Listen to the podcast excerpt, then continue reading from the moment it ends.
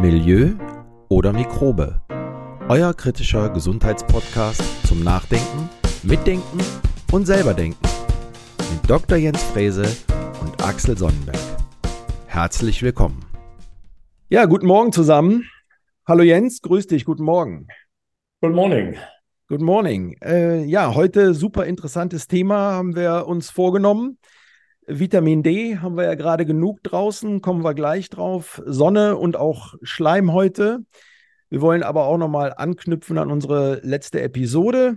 Äh, Paul Ehrlich ist da nochmal unser Thema. Wir gucken ja auch immer ein bisschen in die Historie, wo kommt es her.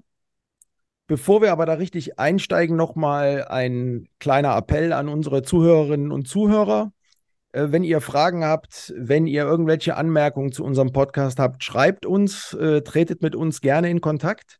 Wir haben uns auch vorgenommen, wir sind ja jetzt schon ein paar Episoden unterwegs, dass wir in einer der nächsten Episoden auch mal so eine Frage- und Antwort-Episode machen, wo ihr eure Fragen stellen könnt, beziehungsweise die Fragen, die ihr gestellt habt, die greifen wir auf und wir werden die dann halt äh, bestens, bestmöglich äh, beantworten.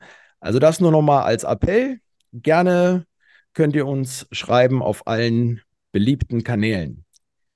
So, und jetzt starten wir. Äh, angeknüpft Paul Ehrlich, Impfstoffentwicklung. Jens, du wolltest uns da noch einen kleinen Einblick geben. Genau, genau. Wir hatten ja mit Paul Ehrlich so ein bisschen aufgehört in der letzten Episode. Und äh, ich glaube, wir haben nicht erwähnt, was Paul Ehrlich eigentlich Oder, oder was aus Paul-Ehrlich eigentlich geworden ist, nämlich ein Paul-Ehrlich-Institut, das wir ja jetzt alle mindestens hundert Mal gehört haben in den letzten drei Jahren. Ähm, ja, was macht das eigentlich? Also dieses Paul-Ehrlich-Institut überwacht Impf- die Impfstoffentwicklung und ist zuständig für die Genehmigung und für klinische Prüfungen biomedizinischer Arzneimittel. So, hat also im Grunde die Kontrollfunktion über ähm, Innovationen in der Impfstoffforschung, aber auch bei, bei biomedizinischen Arzneimitteln. Und wie gesagt, das Ganze fußt auf dem Herrn äh, Paul Ehrlich, den wir ausgiebig vorgestellt haben, der das Grundprinzip der Immunität erforscht hat, beziehungsweise dann auch definiert hat. Und äh, der Paul Ehrlich erkannte frühzeitig, dass geringe Dosen eines Erregers eine starke Antikörperreaktion auslöst. Und hier wollen wir noch mal ein bisschen auf die Antikörper eingehen, weil die Antikörper sind ja die äh, Teile des Immunsystems, die wir auch in den letzten drei Jahren in der, in der Pandemiezeit jetzt praktisch täglich äh, gehört haben, mit damit konfrontiert wurden. Aber ich würde mal behaupten, dass die wenigen eigentlich wiss- wenigsten eigentlich wissen, was Antikörper wirklich sind. Antikörper, Klammer auf, sagt man auch schlau, Immunglobuline, Klammer zu. Und das sind eigentlich Proteine, die Krankheitserreger, Bakterien, Viren neutralisieren können. Denn wenn wir mal zurückgehen, fünfzigtausend Jahre, dort gab es kein Antibiotikum, da gab es keine antiviralen Medikamente. Der Mensch musste selber klarkommen in der Wildnis. Und wie ist er klargekommen? Natürlich mit Hilfe seines sehr ausgeklügelten Immunsystems. Denn wir haben ja ein angeborenes Immunsystem und wir haben ein erworbenes Immunsystem. Und dieses erworbene Immunsystem ist eben in der Lage zu lernen. Ja, das geht praktisch lebenslang in die Schule. Und vor allen Dingen am Anfang des Lebens, ja, wird das Immunsystem, was noch rudimentär ähm, rudimentär ausgebildet ist. Ich habe gestern zu einer äh, Kundin gesagt, wir kommen praktisch nackt auf die Welt, aber nicht nur nackt im Sinne von, wir haben keine Kleidung an, sondern auch nackt im Sinne von immunologisch nackt. Das heißt, wir sind in dem Moment hundert Prozent von der Muttermilch abhängig oder von der Mutter mit ihrer Milch abhängig. Und die Muttermilch liefert uns diese Immunglobuline frei Haus. Und diese Immunglobuline sind artspezifisch komponiert. Bedeutet, wenn wir in der Säugungsphase sind, dann nehmen wir diese Immunglobuline auf, ja, und wir setzen diese Immunglobuline dann in unsere Schleimhäute. Du hast gerade die Schleimhäute erwähnt, ja. Wir wollen heute nicht allzu schleimig werden, aber die Schleimhäute sind eine ganz wichtige Barriere. Und durch diese Barriere muss ja erstmal so ein Virus oder ein, ein, ein, ein Bakterium muss man erstmal hindurch. Und erst wenn das hindurchtritt, dann kann letztendlich eine Infektion ausgelöst werden. Also die meisten kennen einen kleinen Schnupfen Ja, da versucht im Grunde ein, ein Pathogen durch die Schleimhaut hindurchzukommen. Die Schleimhaut wehrt sich und sie wehrt sich mit Immunglobulin. Und die meisten Attacken von außen in das Körperinnere, die merken wir gar nicht, weil unser, unsere Schleimhäute mit den Immunglobulinen arbeiten im Grunde wie Virenscanner vom, äh, von unserem Windows- oder Mac-Rechner. Und wir kriegen es eigentlich gar nicht mit. Obwohl ständig von außen Attacken kommen, ja, sind wir meistens eben gesund, bis auf die Situationen, wo dann vermehrt Menschen krank werden, im Sommer weniger, mehr im Winter, mehr im, im ja, Herbst geht das so langsam los. Und da werden wir ja gleich ein bisschen einsteigen, warum das auch so ist. Aber ich bleibe nochmal bei den Antikörpern. Wie ich gesagt habe, es sind Proteine, die sich praktisch an diese Allergene, Allergene kann man nicht sagen, Pathogene heften und dann in der Lage sind, die, diese Pathogene zu neutralisieren. Ich vergleiche das immer gerne mit diesem, kennst du noch von früher, dieses Pac-Man-Spiel, ja, wo man diese Punkte gefressen hat. Ja? Kannst du dich erinnern? Ja klar, und dann äh, läuft er auch hinter den Bösen her. Genau, das war, glaube ich, das erste Videospiel, was ich je gesehen habe. Ja. Und das hat ein Kumpel damals in der Schule, der hat das selber programmiert. Und dann haben wir immer direkt nach der Schule zwei Stunden vorm Fernseher gesessen. Damals war es ja noch ein T V-Bildschirm. Hatten da so einen kleinen Computer äh, angeschlossen und dann haben wir halt äh, Punkte gefressen. Und, und so muss man sich das eben auch beim Immunsystem vorstellen. Diese ganzen ja, Bakterien werden aufgelöst und Virenhüllen werden aufgelöst von unseren Immunglobulinen. Und deswegen ist das auch fantastisch, was der Paul Ehrlich damals entdeckt hat, dass ähm, diese Immunglobuline von bestimmten Immunzellen ähm, produziert werden. Die werden präventiv produziert. Das sind die B-Lymphozyten, die, die produzieren die, obwohl es gar keine Erreger gibt. Aber wenn es diesen Erreger gibt, dann fangen die natürlich an, so richtig ihre, ihre Maschine hochzukurbeln und produzieren immer mehr Antikörper. So, und wir jetzt unsere Zuhörer ja wissen, haben wir die Impfstoff, diese, diese neuen mRNA-Impfstoffe entwickelt. Ne? Und da gab es ja die erste und die zweite und da gab es den Booster. Und was wollten wir mit diesem Booster? Wir wollten damit immer wieder die Antikörperproduktion gegen dieses spezifische Pathogen immer wieder boostern. So, was haben wir gesehen? Ja, wir boostern. Die B-Lymphozyten produzieren mehr Immunglobuline gegen SARS-CoV zwei. So, dann geht das hoch, aber Wochen bzw. Monate später geht der Spiegel wieder runter. So, das heißt, wir müssten theoretisch immer wieder nachboostern, was eine gute Idee ist für den Hersteller, der ein solches äh, Präparat herstellt, ja, weil dann sind wir sozusagen im, im Booster-Abo. Aber was immunologisch nicht so eine ganz schlaue Idee ist, weil wir wissen, dass A, sich das, das, das äh, Antikörpersystem erschöpfen kann und B, kann es auch sich umdrehen. Und dann haben wir sogar infektionsverstärkende Antikörper, die richten sich dann nicht mehr nur gegen die Pathogene, sondern die drehen den Spieß praktisch um, ja, und gehen jetzt gegen körpereigene Oberflächen vor. Und dann sind wir bei ähm, bei ja, Autoantikörpern, so nennt man die. Und diese Autoantikörper, die werden jetzt permanent produziert. Und das ist ein Teil der Erklärung für diese ganzen Long-Covid- oder auch Post-Vaccine-Patienten, ja, wo jetzt ja, das Immunsystem sich permanent gegen eigene Rezeptoren richtet. Und diese Dinge werden nicht ausgewaschen. So, und deswegen haben wir heute auch Post-Vac und, und, und Long-Covid-Patienten, die teilweise jetzt schon über ein Jahr oder, oder fast zwei Jahre daran leiden, dass immer wieder dieser Prozess angekurbelt wird. Ja? So, und das sind eben die, diese Antikörper. Was wir bei der ganzen Geschichte vergessen haben, vergessen kann man nicht sagen. Ich würde sagen, bewusst ignoriert haben, beziehungsweise die Bevölkerung hat, die natürlich nicht Immunologie studiert hat, ja. Woher soll sie das auch wissen? Die hat immer nur Antikörper und B-Lymphozyten haben sie schon gar nicht gehört, aber Antikörper haben sie gehört und Booster haben sie gehört. So, und immer wenn ich Booster, ne, dann mache ich das Immunsystem schärfer und besser. Ja, dieser Irrglaube, der ist dann natürlich entstanden. Und Was mich von Anfang an sehr, sehr gestört hat, ist, dass die Fachleute in Deutschland, die Immunologen, die führenden Immunologen in diesem Lande, sich nicht gemeldet haben und haben gesagt, hört mal, Freunde, da gibt es auch Gedächtniszellen im Immunsystem. Es gibt B-Gedächtniszellen, es gibt T-lymphozytäre Gedächtniszellen. Und was machen diese Gedächtniszellen?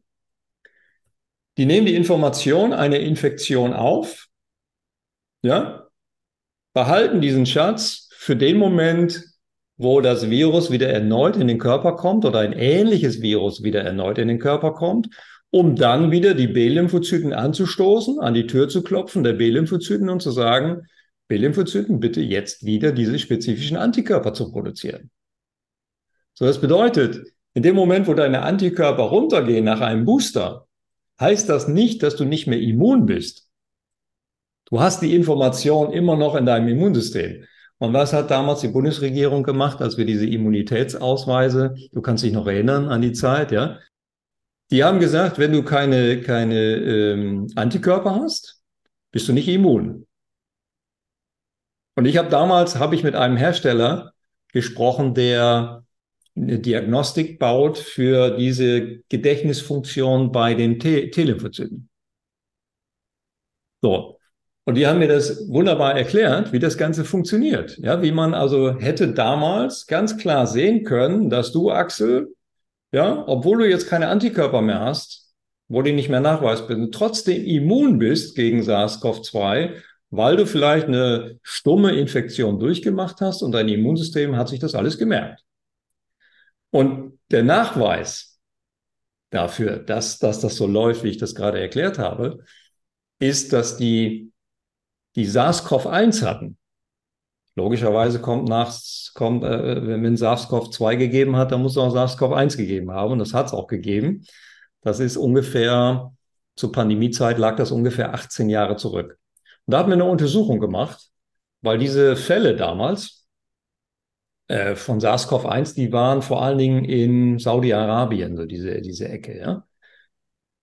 Und deswegen hat man da nochmal genau geguckt, in Saudi-Arabien, bei denen, die SARS-CoV eins hatten, was ist mit denen passiert, SARS-CoV zwei? Und da hat man gesehen, dass die immer noch, achtzehn Jahre danach, immer noch eine Immunität gegen SARS-CoV zwei hatten. Das heißt, die hatten vielleicht einen Schnupfen, aber die hatten keine schwere Infektion. Du kannst mir folgen. Oh ja, ich kann dir folgen. Und jetzt muss ich auch unterbrechen. Also, ähm, ja, ich äh, muss mal dazwischen, weil äh, mir sch äh, schwirren gerade ganz viele Fragen im Kopf rum. Es wird ja immer noch empfohlen, auch heute noch zu boostern, obwohl ja viele Leute auch schon äh, einfach, zweifach oder sogar auch drei- oder vierfach geimpft äh, sind. Wird ja empfohlen, weiterhin auch noch zu boostern, gerade wenn es jetzt wieder äh, in den Herbst reingeht. Wenn ich dich so richtig verstanden habe gerade, ähm, ist das gar nicht nötig, weil wir ja Gedächtniszellen haben äh, und wir eigentlich jetzt gar keinen Booster mehr bräuchten. Richtig? Ja, pauschal kann man das nicht sagen. Man könnte das jetzt testen. Ja, also den, den Test gibt es jetzt schon seit über zwei Jahren. Ich weiß zum Beispiel das M M D-Labor in Magdeburg von Frau Professor König, die testet das schon seit zwei, zweieinhalb Jahren. Und da haben, ich weiß das von Kollegen, die haben sich testen lassen, weil sie einfach wissen wollten, ja, so als Eigenschutz, weil sie wissen wollten, bin ich jetzt immun oder nicht? Mhm. Das Problem war nur, dass wir das von offizieller Seite nie gehört haben. Und was mich daran wahnsinnig gestört hat, ist, dass die Experten in diesem Lande, das ist ja Das ist ja Immunologie zweites Semester. Also das ist jetzt auch nicht die hohe Kunst, ja. Also da, da war der Paul Ehrlich, glaube ich, weiter als, äh, als das, was da verschwiegen wurde. Ähm, dass man das nicht erwähnt hat. Also die, die sogenannten Experten, die auch die T V-Experten hätten ja sagen müssen in dem Moment, Leute, hier läuft ein bisschen was falsch. Ja, wir müssen, und wer, man hätte das ja noch nicht mal äh, sponsern müssen. Man hätte ja auch sagen können, okay, die Leute, die das unbedingt wollen, die die zweihundert Euro investieren, das kannst du ja heute immer noch machen, ja, die können den Nachweis auch über diesen Weg bringen. Aber das hat eben das Robert-Koch-Institut leider ausgeschlossen. Und das ist für mich bis heute nicht verständlich. Mhm. Wir haben ja gerade äh, über äh, Impfungen und Boostern geredet. Und äh, ich will jetzt mal so den Bogen zu unserem, äh, auch zu unserem Thema heute, Vitamin D, spannen. Und äh, gibt es denn, oder nein, das frage ich dich gar nicht, sondern ich weiß ja, dass es das gibt. Es gibt ja noch eine andere Art und Weise, wie wir uns auch äh, schützen können oder unser Immunsystem, unser Immunsystem stärken können, und zwar über Nährstoffe. Ja. Und äh, einer der wichtigsten Nährstoffe da ist ja das Vitamin D. Über das wollen wir ja heute sprechen. Und äh, du hast uns jetzt ja schon einen guten Einblick auch mal von Paul Ehrlich gegeben, wie es alles mit, äh, mit, den, äh, mit diesen äh, Antikörpern äh, zu tun hatte. Und äh, wenn wir jetzt den Bogen spannen, dann ist es halt so, äh, wir haben ja eigentlich genug Sonne im Moment. Die Sonne scheint ziemlich warm, gerade im äh, Süden von Europa. Sonne satt, quasi äh, unwahrscheinlich viel davon. Ähm, und äh, wenn wir jetzt mal darauf eingehen, warum ist eigentlich die Sonne äh, so wichtig für unsere Gesundheit? Was ist eigentlich das Besondere an, an der Wärme oder an der Sonne oder an den Sonnenstrahlen? Naja, die Wärme ist erstmal egal, die kannst du dir auch in der Sauna holen, ja? ähm, wenn du es im Winter brauchst, aber das hat jetzt keinen Effekt auf deinen Vitamin-D-Spiegel. Aber nochmal ganz ein, einen halben Schritt zurück. Ähm, Ich will mich jetzt nicht selber loben, aber ich habe damals sehr früh, als wir noch keine Impfstoffe hatten, habe ich natürlich geschaut, als jemand, der äh, Immunologie mal studiert hat, was haben wir denn für Möglichkeiten? Wie können wir uns denn schützen? So, damals habe ich den ersten Immunschutzguide aufgebaut und ähm, habe natürlich parallel auch in der Literatur geschaut. Und da waren schon über fünfzig klinische Studien, nachher waren es, glaube ich, hundertfünfzig klinische Studien, die schon nachweisen konnten, dass ein hoher Vitamin-D-Spiegel korreliert mit einer sehr niedrigen Wahrscheinlichkeit, eine schwere Infektion zu bekommen. Der führende Vitamin-D-Forscher auf diesem Planeten, Professor Michael Holick, wo ich die Ehre hatte, den mal persönlich kennenzulernen, vor vier oder fünf Jahren auf einem Kongress, der praktisch alles dazu publiziert hat, was man dazu publizieren kann, mit seinen Forschungsgruppen, aber auch mit assoziierten anderen Wissenschaftlern. Ähm, der hat damals schon, du kannst dich erinnern, als die Särge zu der Insel da vor New York äh, gefahren wurden. Kannst du dich noch erinnern? Ja, ja, klar. Das ging ja durchs Fernsehen rauf und runter, ja. Ja, genau. Und er hat dann eine Untersuchung in New York gemacht. Er hat sich die Daten angeschaut von unterschiedlichen ähm, Menschentypen, ja, unterschiedlichen Hauttypen. Und was hat er gesehen? Erstmal Punkt eins. Er hat gesehen, umso niedriger der Vitamin-D-Spiegel, umso wahrscheinlicher schwere Infektion bis hin zu Tod. Punkt eins. Punkt zwei, er hat gesehen, dass das mit der Hautfarbe korreliert. Also er hat das eingeteilt in dunkelhäutige Amerikaner, in Hispanics und so weiter. Alle haben unterschiedliche Hauttypen. Und da konnte er sehen, das war eine ganz klare äh, exponentielle Kurve, konnte er sehr schön sehen, umso dunkelhäutiger, umso weniger Vitamin D, umso wahrscheinlicher die schwere Infektion bis hin zu Tod. So, die habe ich, da, da waren die Impfstoffe noch nicht mal in der Diskussion, da habe ich das schon publiziert und habe darauf aufmerksam gemacht, zumindest die Leute, die sich das angeschaut haben, dass wir, wenn wir uns schützen wollen, einen hohen Vitamin D-Spiegel brauchen. Und das haben dann ja auch ganz, ganz viele internationale Studien haben das ja belegt. Also letztendlich kam immer das Gleiche raus. Und es wurde dann auch für mich oder für uns, die sich damit beschäftigt haben, dann auch irgendwann langweilig, weil wir ja den Wirkmechanismus von Vitamin D kennen. So, da gehen wir jetzt ja kurz drauf ein. Warum brauchen wir das Zeug denn überhaupt? Und dann sind wir bei dem Thema, das will ich kurz einleiten. Ja, wir haben es immer nur mit dem Scheinwerfer auf den Booster gebracht dann später. Und was nicht erwähnt wurde, dass es Nährstoffe gibt, die eben in der Lage sind, das Immunsystem viel besser zu machen. Ja? Dann, wenn das Immunsystem aktiv wird, dann braucht es Nährstoffe. Das nennt man im, im, im Fachjargon Immunonutrition. Dafür gibt es eigene Lehrstühle. Ja? Aber wenn ich natürlich einen großen Teil der Wissenschaft ausblende und dann sozusagen im Namen der Wissenschaft sage, ja, es gibt ja nur den Booster, nur die, die, die Impfungen, Dann, dann kommt das komisch an bei meiner Mutter. Die, die kann das nicht wirklich beurteilen, die kann das nicht durch den Wahrnehmungsfilter geben, weil die einfach das Hintergrundwissen nicht hat. Und da an der Stelle hätten die Experten in diesem Land den Finger heben müssen und hätten sagen müssen, Leute, So einfach, wie ihr das darstellt. Immer nur boostern, boostern, boostern. So einfach ist das nicht. Wir haben andere Möglichkeiten. Und jetzt kommen wir zum Thema, was ja aktuell das wirklich kostengünstigste Medikament ist, was es gibt. Ja, das gibt's frei Haus. Wir dürfen nur nicht den Fehler begehen und äh, zehn Stunden in den Bürowänden verbringen und dann von der Bürowand dann sozusagen auf die, auf den T V-Bildschirm, also uns nur noch in geschlossenen Räumen aufhalten. Wir haben jetzt die Möglichkeit, das billigste Medikament der Welt, ja, frei Haus zu bekommen. Okay, dann starten wir mit dem billigsten Medikament. Was macht das Vitamin D äh, in der Sonne denn so wichtig für uns? Und was ist da die schützende und auch die heilende Kraft? Und du hast auch gesagt, die verletzende Kraft. Also zehn Stunden in der, äh, zehn Stunden in der Sonne zu schmoren, ist wahrscheinlich auch nicht der Weisheit letzter Schluss. Genau, genau. Ich habe vor, vor einer Woche habe ich da noch mit einem Professor darüber diskutiert, dass wir auf ganz vielen Einfl- in ganz vielen Einflussfaktoren des Lebens haben wir eine sogenannte U-Shape Curve. Was bedeutet das? Zu wenig, schlecht für die Gesundheit. Zu viel, in diesem Fall Hautkrebs, ja, Melanome und so weiter. Und dann gibt's aber eine optimale Dosis. Und das ist das Problem. Wir denken heute nur noch in Maximum und Minimum. Wir denken aber nicht in Optimum. Wir müssen bei ganz vielen Themen, ob das jetzt Vitamin D ist, ob das die Sonnenstrahlung ist, ob das der Eisenhaushalt ist oder über was auch immer wir sprechen. Wir haben immer eine U-Shape oder häufig eine U-Shape Curve und wir müssen vom Optimum sprechen. Ich gebe dir ein Beispiel. Ich habe vor, vor einer Woche oder zwei habe ich eine Studie äh, bei uns auf dem Instagram-Kanal ähm, gepostet zum Thema Ausdauertraining.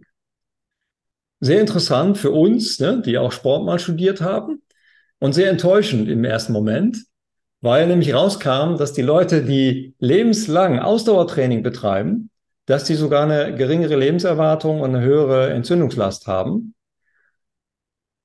Und das ist eigentlich auch logisch. Und das habe ich letzte Woche mal kurz mit einem Professor nochmal diskutiert, der sagte, ja klar, ne, zu viel Training ist nicht gesund, zu wenig Training ist natürlich auch nicht gesund. Und da bewegen wir uns ja heute als Gesellschaft. Bewegungsmangel oder die ganzen Bekloppten, ja, die, die Triathlon machen und Marathon machen und so wie ich jeden Tag am Tennisplatz stehen.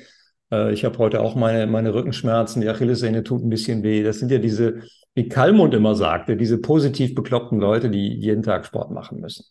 Dass das nicht gesund ist, weiß ich. Ja? Wie immer, die Dosis macht das Gift. Genau, da bist du bei dem richtigen Punkt. Die Dosis macht immer das Gift. Nur wir müssen die Dosis kennen. Und wenn wir jetzt über Sonnenstrahlung sprechen, ja, wenn ich jetzt auf Mallorca bin und ich sehe die Deutschen, Holländer und Engländer, die praktisch vier Stunden Bauch und vier Stunden Rücken machen, also sich einmal dann wenden, dann siehst du aber dort keine Spanier. Ja, weil die Spanier leben nun mal acht Monate in der Sonne und die wissen ganz genau, dass man zur Siesta lieber mal vier Stunden die Schotten dicht macht, weil es viel zu warm ist, weil die Sonnenstrahlung viel zu intensiv ist. Und für Vitamin D, für das billigste, für den billigsten Nährstoff, für den, für das billigste Medikament brauchen wir nicht acht Stunden. Dann überschreiten wir diese Dosis und kommen in den Bereich der Toxizität. Nicht nur was Vitamin D anbelangt, also ich sage mal, ein Sonnenbad von acht Stunden wird keine Vitamin D-Toxizität auslösen, aber die Strahlung wird natürlich so immens sein, dass du ja Gefahr läufst, mit einem Sonnenbrand irgendwann auch mal ein, ein, ein Melanom oder irgendwelche anderen Haut, Hautkrebserkrankungen zu entwickeln. So, jetzt die Frage natürlich, was ist optimal? Was ist die richtige Dosis? Genau, Punkt eins. Für die Vitamin-D-Produktion brauchen wir nur die U V B-Strahlung. Für das Wohlbefinden brauchen wir wahrscheinlich das ganze Lichtspektrum. Ja, also wenn man mal so vom allgemeinen Wohlbefinden ausgeht, ja, das ist nun mal in Finnland ein bisschen dürftiger und in Finnland haben wir auch hohe Raten von Selbstmord. Das hat nicht nur was mit Vitamin D zu tun, sondern das hat auch viel mit der, mit der Lichtstrahlung zu tun, also mit dem gesamten Lichtspektrum, was wir aufnehmen. So, für die Vitamin-D-Produktion brauchen wir eben nur einen kleinen Bereich, das ist die U V B-Strahlung. Diese U V B-Strahlung muss unsere nackte Haut erreichen und dann wird mit Hilfe von Cholesterin in der Haut, das böse Cholesterin, du erinnerst dich, ja? Ja. Was man ja dringend senken muss, mit diesem bösen Cholesterin wird dann Vitamin D produziert. So, über einen bestimmten Weg, das geht dann über die Leber und dann geht, wird das in der Niere aktiviert und dann haben wir das aktive, das bioaktive Vitamin D. Und damit wir überhaupt bioaktives Vitamin D produzieren können, müssen wir es speichern.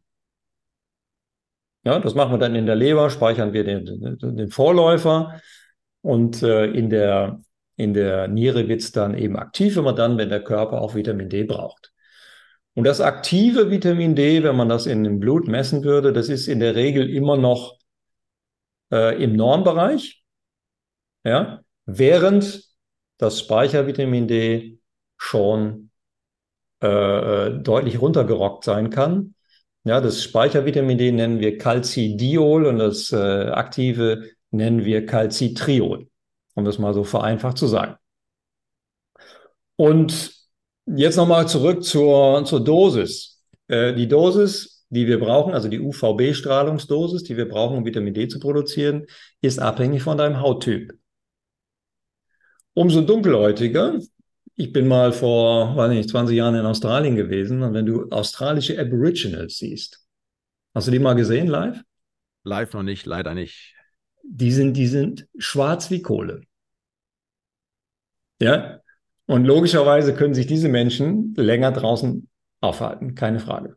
Also umso näher man an den Äquator kommt, umso dunkelhäutiger werden die Menschen, umso länger können sie sich draußen aufhalten, obwohl auch Naturvölker bestimmte Substanzen nutzen, um sich vor der Sonne zu schützen, weil die natürlich äh, den ganzen Tag mit ihren, keine Ahnung, mit ihren Nutztieren unterwegs sind ähm, und die auch das Problem haben, dass diese sogenannte Erythem-Dosis dann einfach überschritten werden kann. Und die haben da so bestimmte Pasten, ja, die so ein bisschen eisenhaltig sind und so weiter. Und die reflektieren dann die Sonnenstrahlung. Und so schützen sich dann auch Afrikaner. Ähm, aber nochmal zurück, was ist die optimale Dosis? Punkt eins ist, es hängt vom Hauttyp ab. Punkt zwei ist, diese Dosis, diese optimale Dosis ist nicht so lang, wie wir denken.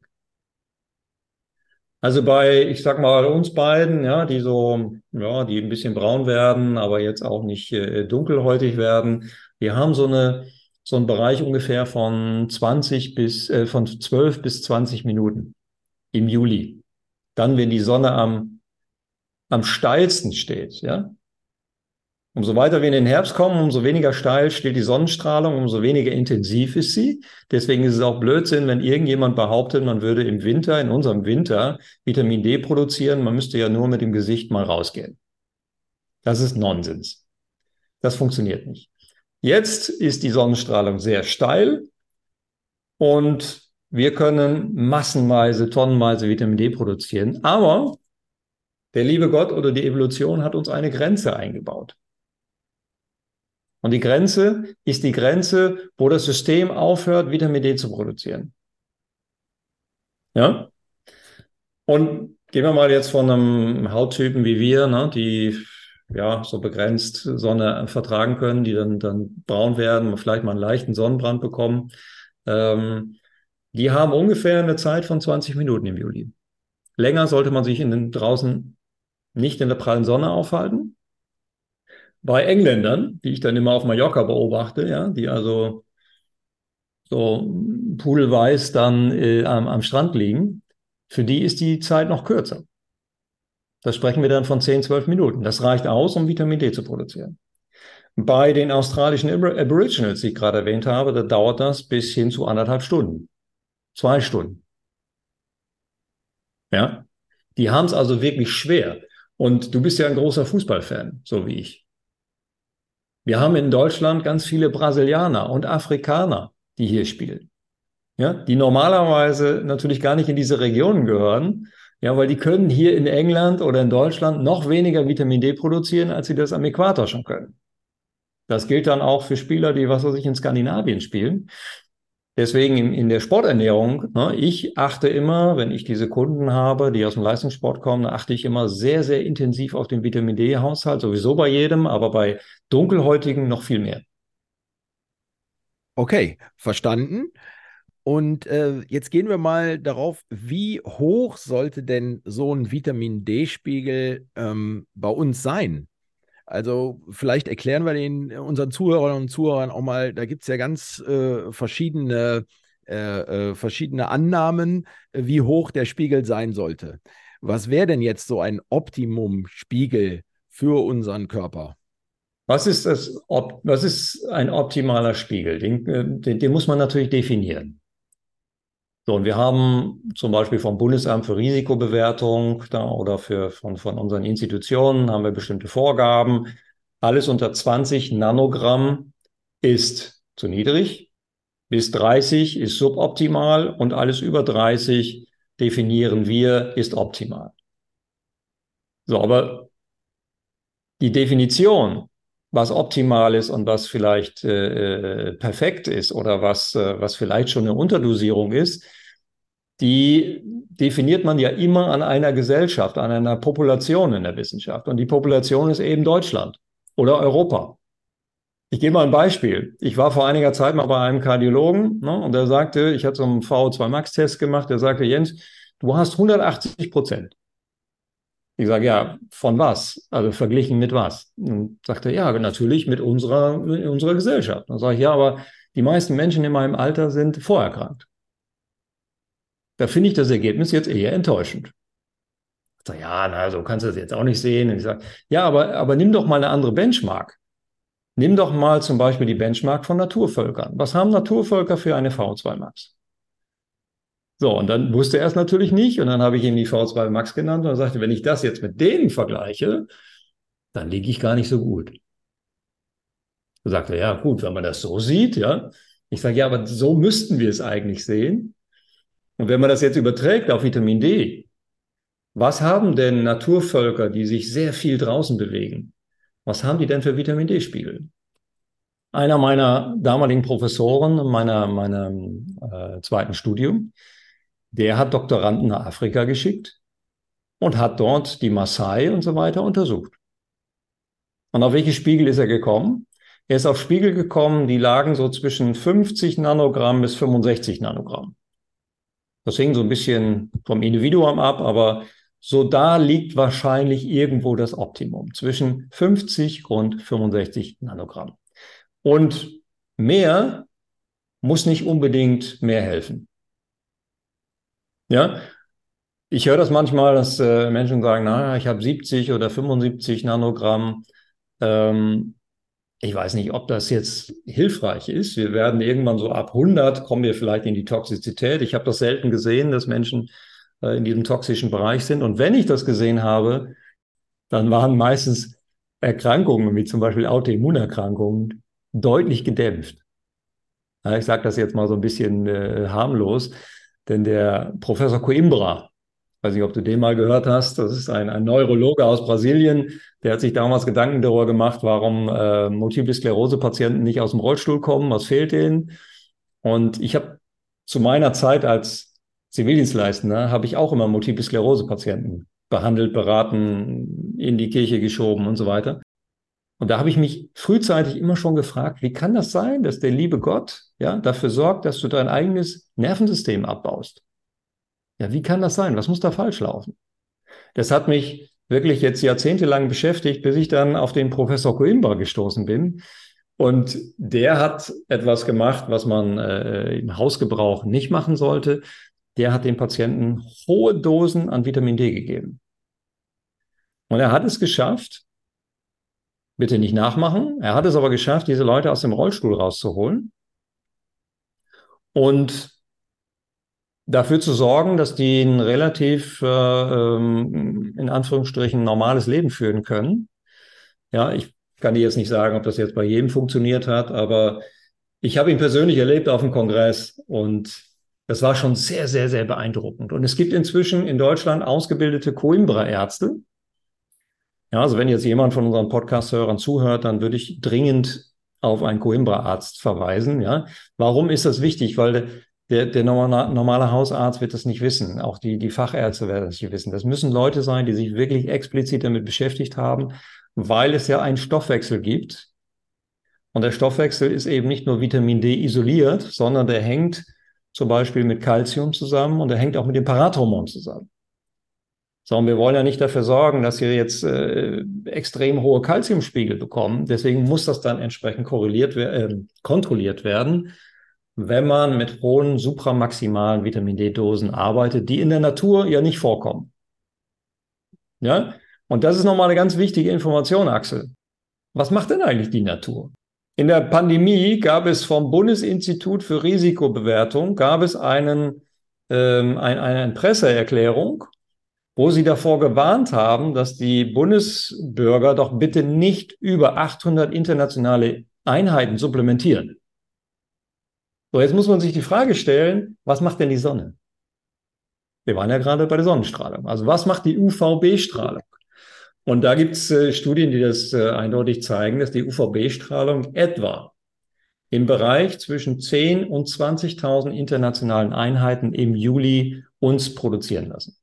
Deswegen gibt es ja auch ein, als Apothekenprodukt ein, ein, ein, in Anführungsstrichen, Medikament, ja, was verschrieben werden muss, was eben diese hohen Vitamin-D-Dosen in einer Kapsel enthalten, nämlich zehntausend I Es oder zwanzigtausend. Und die Ärzte verschreiben immer ganz gern zwanzigtausend einmal die Woche. Das würde ja bedeuten, wenn man das jetzt übersetzt in Naturwissenschaft, würde das ja bedeuten, Axel, morgen ist Sonntag, ja, morgen darfst du einmal raus im Juli. Und dann musst du dich aber vom Montag bis Samstag bitte wieder indoor bewegen, ja, und bitte nicht rausgehen. Weil es könnte ja sein, dass du eine Überdosierung bekommst.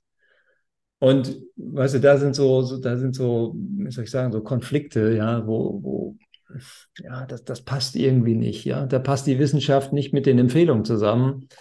Da wird's unrund. Frag nicht mich, ja, frag von mir aus äh, fünfzig andere, die sich in Deutschland mit Vitamin D beschäftigen. Die werden dir alle das Gleiche sagen.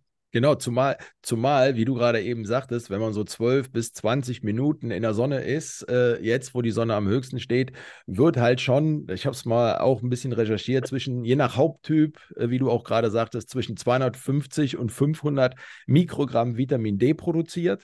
Und das sind alleine ja schon zweitausend Einheiten. Also wenn man auf, von zweitausend äh, internationalen Einheiten redet, äh, schon bei fünfzehn Minuten äh, und dann sagt einer, ja, okay, pass auf, du musst aber immer drinnen bleiben. Also das ist halt genau, was du gerade beschrieben hast. Ne? Also aber das geht schneller. Also die, die zweitausend Einheiten hast du schneller produziert. Ja? Ich würde deshalb mal so ganz über den Kopf gepeilt sagen, ohne jetzt, dass ich äh, den Hauttyp jedes einzelnen Zuhörers kenne, ähm, in die pralle Sonne, Mitte Juli, um zwölf Uhr mittags, länger als zwanzig Minuten, würde ich nicht empfehlen. Ja, hatten wir ja schon eben gesagt, genau. Auf gar keinen Fall.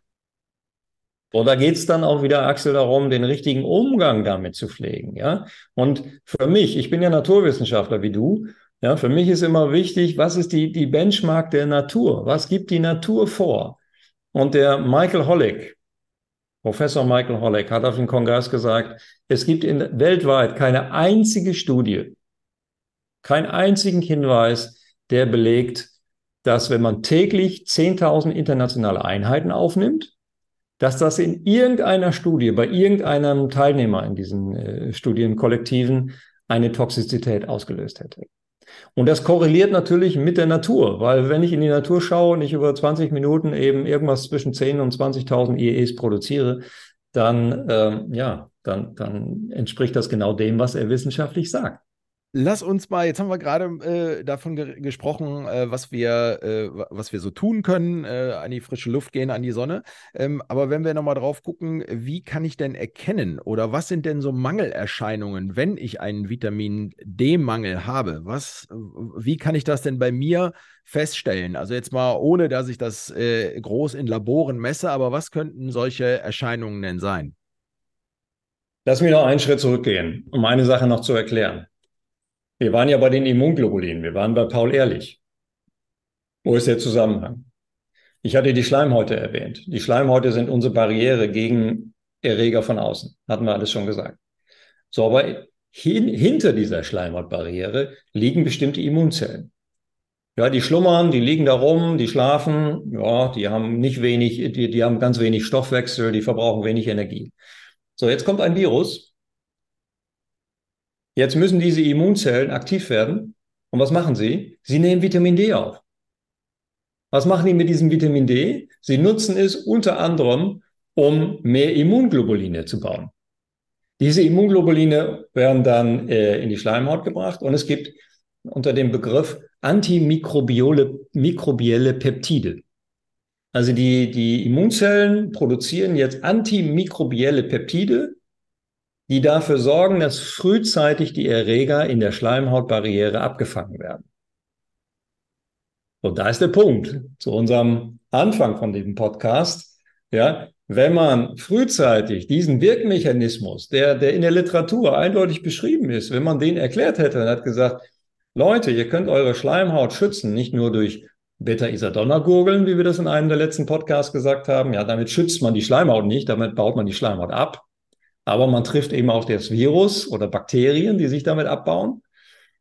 Deswegen hat Professor, äh, der Professor gesagt, der, den Hygieneforscher, den ich damals interviewt habe, man darf... Professor Zastro. Ja, Zastro, ich kam gerade nicht auf seinen Namen. Ja. Äh, bitte nicht jeden Tag gurgeln. Ja, weil damit will man die Schleimhaut weggurgeln. Ja, das macht keinen Sinn. Die muss sich wieder aufbauen. Die baut sich sehr schnell auf. Eine Schleimhaut braucht ein, zwei, drei Tage, dann ist sie wieder da. Und wenn ich jetzt Vitamin D dazu nehme, dann habe ich ne, im Infektionsfall die, die Gewissheit oder die Gewähr, dass meine Immunzellen anfangen, diese, diese antimikrobiellen Peptide zu bauen. Aber in dem Moment, wo ich äh, dieses Defizit habe, dieses Vitamin D-Defizit, ja, muss ich das Defizit natürlich erstmal ausgleichen. Und das ist dann zu spät, wenn es eine, eine, Infek- eine Infektion gibt. Von daher, ich muss dafür sorgen, dass ich präventivmedizinisch mit mir umgehe, mit meinem Körper umgehe und jetzt in, naja, in bestimmten ähm, Phasen des Jahres mal auf meinen Vitamin-D-Spiegel schaue. Die Labore messen in Nanogramm und in Nanomol. Der Umrechnungsfaktor liegt bei zwei Komma fünf. Ja, also wenn man jetzt Nanomol gemessen hat, muss man durch zwei Komma fünf teilen, dann kommt man auf Nanogramm.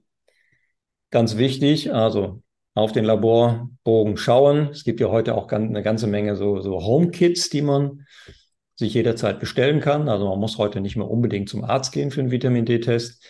Und ähm, dann muss man eben genau drauf schauen, wie wird es gemessen, Nanomol oder Nanogramm. So, und deine Frage war ja, was ist ein optimaler Spiegel? Ja, bevor wir darauf kommen, nochmal ganz kurz für unsere Zuhörerinnen und Zuhörer, genau äh, diese Umrechnungsfaktoren, die du gerade gesagt hast, äh, Nanomol, Nanogramm, äh, Umrechnungsfaktoren, das werden wir alles in unseren Showload, Shownotes verlinken. Ähm, da werdet ihr ganz, ganz viele Links bekommen, wo wir äh, das auch nochmal erklären, äh, auch nochmal, wie hoch der Spiegel sein sollte, wie ein Optimumspiegel aussieht. Und auch noch ein paar äh, Informationen darüber hinaus, äh, wie das gemessen wird und was der Jens auch gerade eben gesagt hat, äh, wie ähm, die U V B-Strahlen ähm, in unserem Körper quasi verarbeitet werden. Da gibt es noch einfach ein äh, paar Infos dazu. Und ja. Jetzt kommen wir natürlich zu meiner Frage, ähm, was sind denn so Mangelerscheinungen? Äh, wie kann ich das denn bei mir feststellen, äh, dass ich einen Vitamin-D-Mangel habe? Was sind so ganz augenscheinliche Symptome, die ich da haben könnte? Ja, man kann, wir waren ja beim Immunsystem vor allen Dingen, man kann das natürlich daran erkennen, dass du zum Beispiel eine Infektion im Sommer hast. Wie Herr Spahn und Herr Lauterbach ja immer äh, publiziert haben damals, äh, im Sommer gehen die Infektionswellen runter. Mhm. Ja, und da wurde da so rumgeschwurbelt, das kann dann an einer Sonnenstrahlung liegen und so weiter, aber Vitamin D haben sie nie erwähnt, nie. Habe ich nicht in einer einzigen Tagesschau oder Tagesthemen oder wo auch immer gehört von äh, O-Ton von unseren führenden Gesundheitspolitikern. Im Sommer gehen die Infektionswellen deshalb zurück, weil unter anderem die Menschen eben einen hohen, höheren Vitamin-D-Spiegel haben. Aber wir haben natürlich heute auch viele Menschen, die leben, wie ich gesagt habe, nur noch im Büro. Die leben nur noch vor blauen Bildschirmen. Die kommen nicht mehr raus. Die haben blasse Haut. Die ähm, haben diese, diese Dosis an U V B-Strahlung täglich nicht, die du brauchst, um diesen Vitamin-D-Pool auch aufzubauen. So, und das kann man sehr schön an Infektionen messen.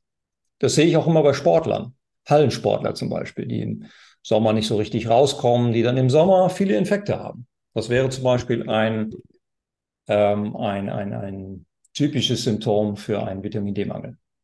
Weiteres Symptom ist, ähm, Vitamin D hat ja eine, eine antientzündliche Wirkung. Das heißt, ähm, Vitamin D hat seinen Rezeptor. Eigentlich ist Vitamin D überhaupt kein Vitamin. Also das müssen wir jetzt auch nochmal klar sagen. Ist ja, genau, ist eigentlich ein Hormon, Das ist eine hormonähnliche Substanz und diese hormonähnliche Substanz dockt an einen Rezeptor an. Und dieser Rezeptor ist aber nicht außerhalb der, Zell, der Zelle, an der Zellmembran, sondern sitzt direkt an unserer D N A, an unserem Genom, wo Gene abgelesen werden, um Proteine zu bauen. Und was wir heute wissen, ist, dass ein, ein Vitamin-D-Rezeptor in Verbindung mit dem Vitamin-D-Hormon, so nenne ich das jetzt mal, ja, wenn das Vitamin-D-Hormon andockt, dass dann sehr viele antiinflammatorische Proteine gebaut werden und eben antiinflammatorische Gene abgelesen werden. Ich sage es jetzt mal sehr vereinfacht.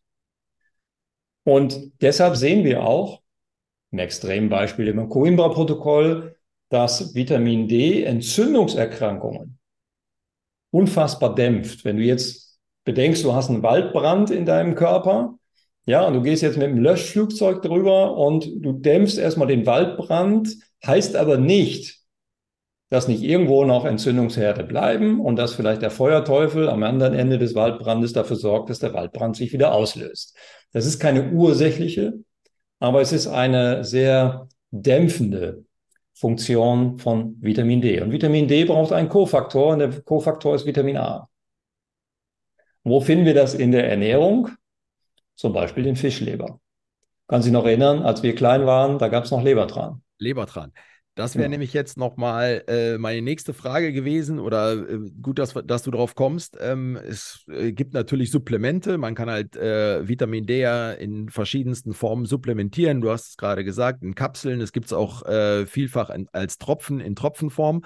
Ähm, aber wo gibt es denn natürliche Quellen? Also wie kann ich durch meine Ernährung äh, denn dafür sorgen, dass mein Vitamin oder ein guter Vitamin-D-Spiegel unterstützt wird? Eigentlich fast gar nicht. Du hast einige Quellen, wie zum Beispiel Pilze oder Eier, die, die minimale Mengen von Vitamin D zwei, einem Vorläufer von Vitamin D drei, enthalten. Die werden dann auch in der Niere umgebaut, äh, beziehungsweise in der Leber umgebaut und dann in der Niere dann aktiviert zu Vitamin D drei. Aber eigentlich spielt die Ernährung keine Rolle. Es ist wirklich U V B-Strahlung. Und deswegen sehen wir ja auch die Infektionswellen, vor allen Dingen im Januar, Februar. Ja, das hat ja wirklich der, auch der Letzte mitbekommen in der Pandemie. Ne? Wir hatten drei Jahre, wo es dann immer hieß, ja, wir müssen jetzt aufpassen, dass wir gut durch den Winter kommen, weil im Januar, Februar dann diese massiven Wellen dann auftreten. Und das ist bei der Grippe oder bei anderen Virenerkrankungen ist das genau das Gleiche. Ja? Warum? Weil dann der Vitamin-D-Pool der Bevölkerung total runtergerockt ist. Ja, dann sind die niedrigsten Spiegel in der Gesellschaft. Januar, Februar. Und dann, so ab April, baut sich das langsam wieder auf. Dann fängt ne, die Sonnenstrahlung an, wieder etwas steiler zu werden. Und dann fangen wir auch wieder an, Vitamin D zu produzieren. Also auf Plattdeutsch gesagt, zwischen Mitte, Ende Oktober bis, ich würde sagen, so Mitte, Ende März, haben wir keine Chance, in unserem Winter Vitamin D zu produzieren. Deshalb muss man es supplementieren. Da gibt es jetzt diverse Möglichkeiten. In Apotheken gibt es äh, bestimmte Kapseln. Ähm, im Internet gibt es viele ähm, ja, Präparate auf Ölbasis. Gibt es natürlich auch in der Apotheke. Ich will jetzt keine Werbung machen für irgendeinen Kanal. Aber wichtig ist, dass, ähm, dass, dass wir die richtige Dosierung nehmen.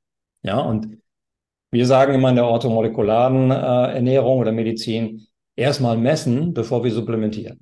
So, von daher empfehle ich immer, schau mal so Ende Oktober, ne, wo, wo stehst du gerade? Ne? Hast du im Sommer einen guten Vitamin-D-Pool aufgebaut? Das ist wie so ein, wie so ein, äh, soll ich sagen, wie so ein Silo, ne, was man immer weiter füllt. Und wenn du mit einem guten, gefüllten Fass in den Winter gehst, dann kannst du auch vielleicht bis Dezember ohne Supplementierung gehen. Wenn du zwischendurch nochmal nach Gran Canaria fährst, dann kannst du nochmal ein bisschen auffüllen und Ähm, dann, dann äh, kommst du vielleicht auch so durch den Winter. Ich kenne inzwischen auch viele Leute, die auf Gran Canaria oder auf Teneriffa dann leben, ähm, die haben das Problem gar nicht. Was du sagst, ist äh, die, die richtige Dosierung und auch mal messen. Äh, du hast es ja gerade schon gesagt, messen äh, kann man einmal beim Arzt oder es gibt auch äh, private, gute private Labore, Ähm, und äh, dann halt äh, gucken, welche Dosierung man braucht. Äh, auch da werden wir in den Shownotes was verlinken. Es gibt im Internet auch äh, sogenannte Vitamin-D-Rechner. Da kann man halt seinen Ausgangswert dort eintragen und dann äh, werden Empfehlungen gegeben, äh, wie hoch die Supplementierung dann äh, sein sollte. Genau. Ja, äh, ich würde sagen, wir sind äh, am Ende unserer Sendung heute angekommen. Jens, vielen Dank äh, für diesen äh, umfassenden äh, Einblick. Äh, ich glaube, wir haben äh, auch unseren Zuhörern und Zuhörern einen guten Überblick über Vitamin D und die Wichtigkeit dieses Vitamins gegeben. Äh, zusammenfassend können wir sagen, achtet auf euren Vitamin-D-Spiegel, gerade in den Wintermonaten. Ähm, messt ihn rechtzeitig, äh, damit äh, die Infektionen auch im Winter erst gar nicht äh, auftreten. Also eine Prävention, rechtzeitig den Vitamin-D-Spiegel hochbringen, äh, damit ihr gut durch den Winter kommt. Achtet auf äh, gute Präparate, lasst euch da beraten und äh, recherchiert ein bisschen, wo es gute Präparate gibt. In diesem Sinne, vielen Dank, Jens, und noch einen schönen Tag an euch alle. Ciao, bis bald. Ciao. Bis bald. Das war Milieu oder Mikrobe, euer kritischer Gesundheitspodcast. Vielen Dank und bis zum nächsten Mal.